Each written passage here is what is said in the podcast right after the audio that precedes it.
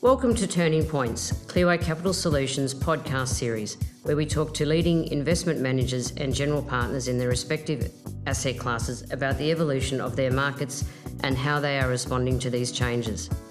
Established in two thousand eight, Clearway Capital Solutions is an independent and privately owned company, providing business development and capital advisory services to investment managers in alternative and traditional asset classes who are seeking to engage with Australian and New Zealand investors and their consultants. The Turning Points podcast series provides listeners with direct access to the insights of our investment partners. This podcast is for educational and illustrative purposes only and does not constitute and should not be relied upon as financial advice. The podcast will be provided to listeners on the basis that they are either sophisticated or professional investors.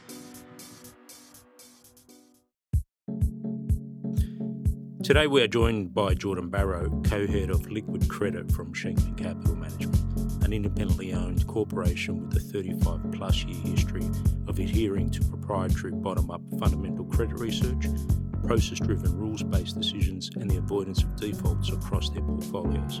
Shenkman Capital offers leveraged loans, senior secured loans, high-yield bonds, short-duration high-yield bonds, multi-strategy credit, structured credit, and stress-to-stress credit approaches to investors. Shenkman Capital has a substantial client base in Australia. Thank you, Dennis, for having me. Uh, really appreciate it. Look forward to the conversation today. Thanks, Jordan. Um, the high-yield bond and leveraged loan markets look differently today than they did going into the G F C. Can you elaborate on that? Yeah, absolutely. We've seen quite a change in the markets over the last kind of decade plus. While the high yield market has gotten much higher quality in its makeup, we've seen a very large pickup in double B's, about fourteen percent greater today, a pretty large decline in triple C's, but more importantly, the L B Os or leveraged buyouts that the high yield market was really built on for a long period of time have left the high yield market in a significant way today. And what's happened is a lot of that risk has actually migrated into the leveraged loan market. And while historically the loan market was the more defensive, higher quality asset class within leveraged finance, today the high yield market is really higher quality and the leveraged loan market is where most of that L B O sponsor-backed issuance exists. And you actually have higher interest expense, lower coverage ratios, and higher leverage metrics in the loan market today, with just over sixty percent of the loan market made up of B two and lower rated quality paper. So the high yield market, more public company dominated, much higher quality, and the loan market today tends to be a little bit more lower quality, private L B O-backed companies and lower rated. How else has the high yield market evolved over the past decade?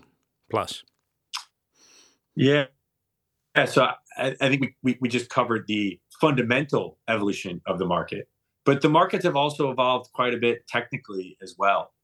Going back historically, with a much greater focus on alpha being generated by credit selection, and, and not as much focus on beta and tracking error and some of the themes that have really garnered attention over the last number of years, the way the markets have traded have changed quite a bit.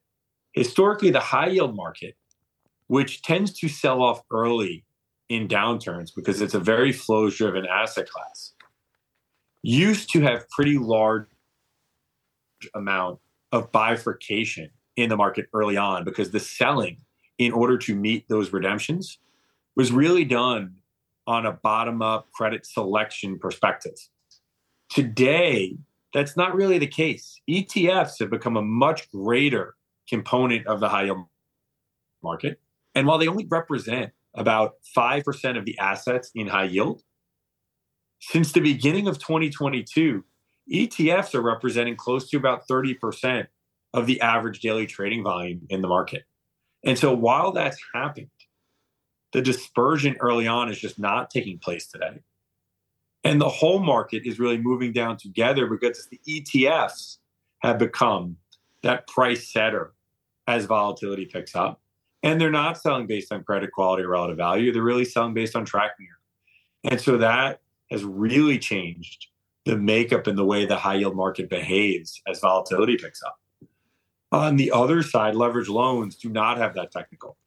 The big player in the leveraged loan market is C L Os. And C L Os are not sellers based on flows or changes in price. Instead, C L Os, what drives for selling or trading is really more on ratings actions from the rating agencies. And so very different technicals have started to come to play in the high yield and loan market. So while the quality of the markets have moved much closer together, the technicals of the two markets have actually moved much farther apart. Jordan, you've been involved in high yield credit for over twenty years. Um, given the changes in the market, what changes have you had to make to perform well in the current environment? Yeah, that's a great question, Dennis. When you step back and you look at it, for the first long period of time that the high yield market existed, really anything pre two thousand eight, all of the alpha in the market came from credit selection. And then we entered a decade plus where credit selection really wasn't a big driver of alpha. Monetary policy was really what the markets were focused on. And in that environment, portfolio construction really became the big driver of alpha in the market. And when I say portfolio construction, the two biggest factors by far really were how much duration you owned and how much risk you had in your portfolio, because there really weren't a lot of credit events, and a low rate, interest rate, cheap capital environment allowed for companies to really kick the can down the road and extend life and runway and not have the default events that really came to bear in previous market environments. Where we are entering and where we've really been more recently, and where we think we're going to be for the foreseeable future, is an environment where those two factors really come together to drive the alpha in the market. Credit selection coupled with portfolio construction. And the way that you're able to get the most out of your credit selection is doing it through thoughtful portfolio construction. And we think that's the environment that's going to exist for a while. And you've really had to adapt to be able to put those two things together, understand the way the market's changed, the way the technicals of the market have changed, the way some of the structural components of the market have evolved. How does duration come into play? How does convexity come into play? And how do you use those factors to set up your portfolio to be able to get the most out of the credit selection? Because at the end of the day, you have to own the right credits. And we do think that there's going to be more idiosyncratic volatility over the next number of years than there has been over the last number of years. But the way you're going to get the most out of that is by doing it through the lens of portfolio construction. How have the changes in the high-yield bond and leveraged loan markets outlined today been reflected in Shenkman's multi-asset credit portfolio allocations more recently? Yeah, I, I think as you look at it, where, where that question really comes down to, it's the different technicals in the markets are driving really interesting opportunities. And so, as I highlighted, the high-yield market is much more flows-based. E T Fs are a much broader part of that market. And the selling and repricing of the high-yield market is happening much earlier on in sell-offs than the leveraged loan market, that is not really a flows-based asset class and doesn't have revaluation that's being forced around lower prices, right? C L Os are par instruments. They're not really a mark-to-market vehicle. And C L Os represent about seventy-five percent of the assets in the loan market. And so what's being created by that is opportunities to own investments in the same company, in the same part of the capital structure, at meaningfully different prices in the bond and the loan market. For example, there have been a number of situations in both twenty twenty-two and twenty twenty-three where pari senior secured high yield bonds and loans of the same company that were really trading on top of each other coming into twenty twenty-two. We were able to sell the loan close to par and buy the bond some ten, fifteen, even twenty points cheaper than the same loan. Now, some of that was duration, but clearly not the majority of it. And so you're able to recreate much different risk reward parameters in the different markets today. And you can really move around as those technicals are providing different opportunities in the bond market than they are in the loan market. And that's a really interesting way to have enhanced upside downside captures and a risk reward dynamic in a multi-asset portfolio. When you can sell a loan of the same exact company that's at the same security level as a bond and take out twenty points and a few hundred basis points of yield, those are really interesting opportunities to take advantage of. And they're really only there because of technicals. We see a lot of headlines about how companies are performing. Um, Shenkman is in an interesting position with a thirty billion dollars U S platform and twenty-two analysts. What are you hearing from companies with regards to uh, fundamentals? Yeah, you know, we're right in the middle of earnings now. Uh, it's really been pretty interesting this quarter and, and really the last few quarters as we've looked at it and really have spoken and talked with uh, all of our companies about what they're seeing. It's really idiosyncratic, and we're seeing a, a decent amount of differences both within across different industries, but also within the same industry. You're seeing differences in what companies are seeing. Uh, so for starters, there are certain industries that are definitely seeing a little bit of a weaker performance. Uh, uh, industries such as chemicals, uh, more commodity-oriented industries uh, that have seen some destocking over the last few quarters. For the most part, we're seeing that continue. But some other industries uh, that are a little bit more tied to the consumer, uh, the U S economy, are performing pretty well. And so we're definitely seeing some differences there.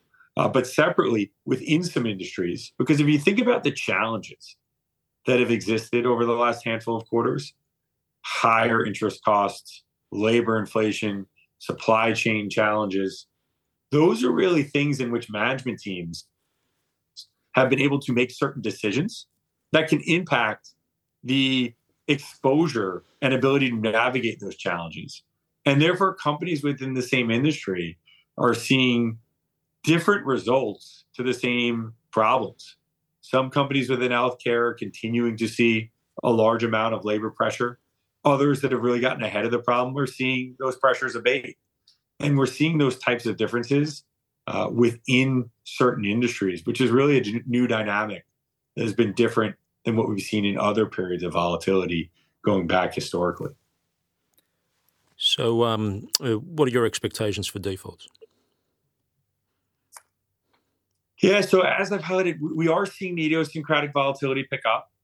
With that said, the high yield market is in really good shape, and companies have been able to extend runway, refinance their capital structures, and there's not a whole lot of maturity walls or hurdles in the near term. If you think about what typically puts companies into default, it's maturity and an inability to refinance, or a company runs afoul of covenants, typically in their secured loan facility, and the banks are not really willing to give an amendment or extend that runway anymore for a particular company.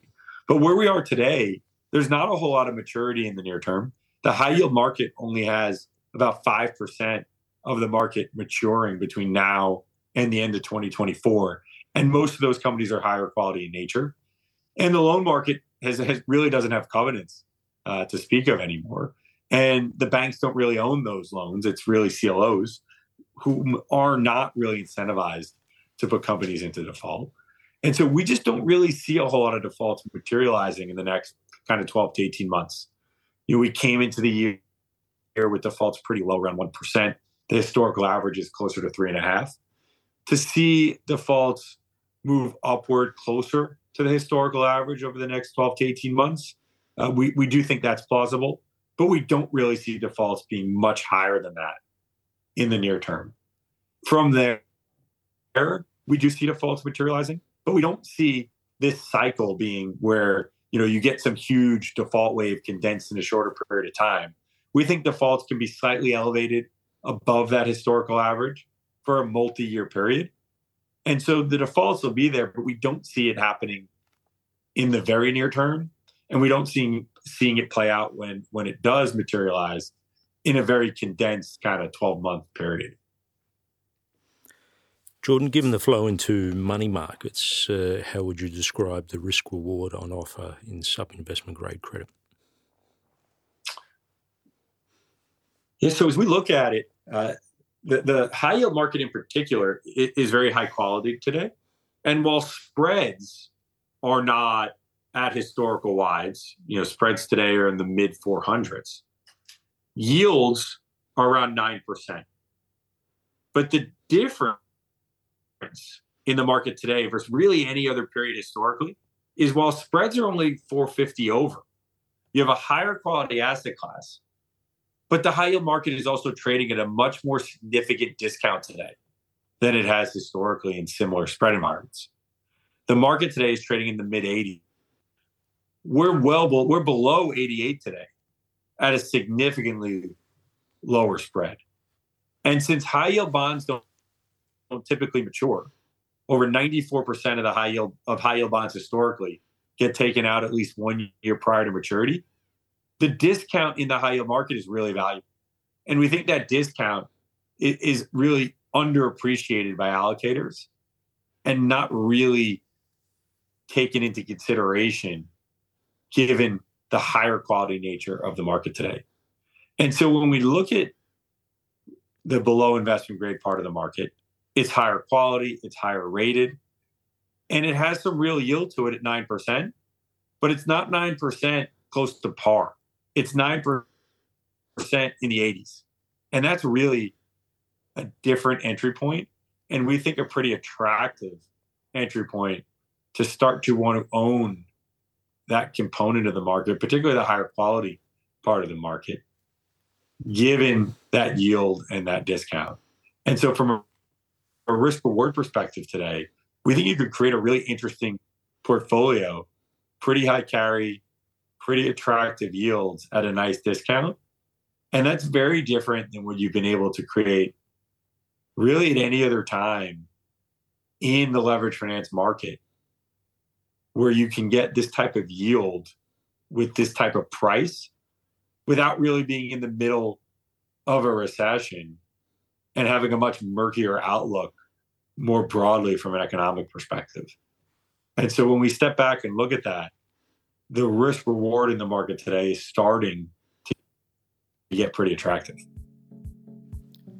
Thank you, Jordan. Thank you, Dennis. Really appreciate the time and the questions uh, and being able to spend some time talking about the markets.